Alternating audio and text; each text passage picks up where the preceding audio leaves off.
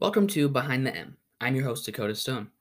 As almost anyone in School City Mishawaka District knows, we returned to in person hybrid learning on October 5th.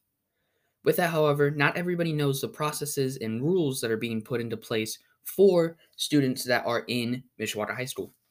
Today, we're going to dive in and try to give you as much information as we possibly can on what it's like returning to in person school.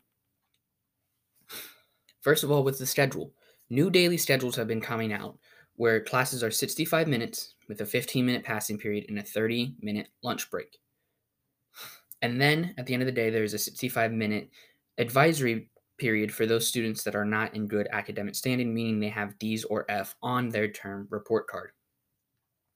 Now, for the weekly schedule, there are two groups, Group A and Group B. Group A with students' last names starting A through L, and Group B, those who start with M through Z. And the weeks alternate, where A, Group A will go Monday, Tuesday, Wednesday. Group B will go Thursday, Friday. The next week, Group A will go Monday, Tuesday, and Group B will go Wednesday, Thursday, Friday. The largest changes are happening inside of the school building. First of all, the hallways, which are mostly two way hallways, except for the two main hallways the ones going in front of the office on the first floor and the hallway directly above it on the second floor, are now one way only hallways the bottom floor going from the cave or the old gym towards the cafeteria, and the upstairs going the opposite direction from the cafeteria towards the old gym. The next large thing that's been changed is lunch. Lunches are now 30 minutes as before. However, each of the tables have plexiglass dividers where students are allotted to sit. You must be in your own section. That way, you can take off your mask and enjoy your lunch without thinking about the spread of COVID 19. Now, obviously, with the lunch portion, I mentioned masks.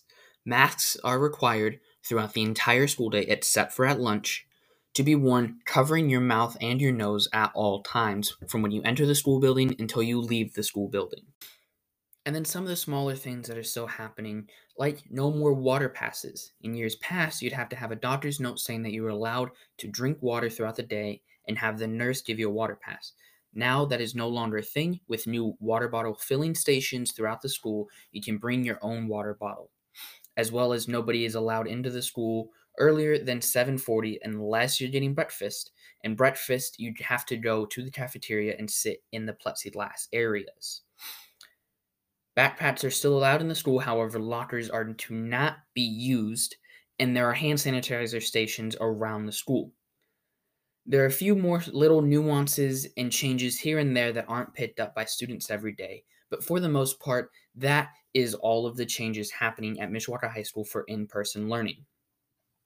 Now, that was a lot of information to unpack, but it's all necessary. I hope this was a useful and helpful episode, and I'll see you next time on Behind the M.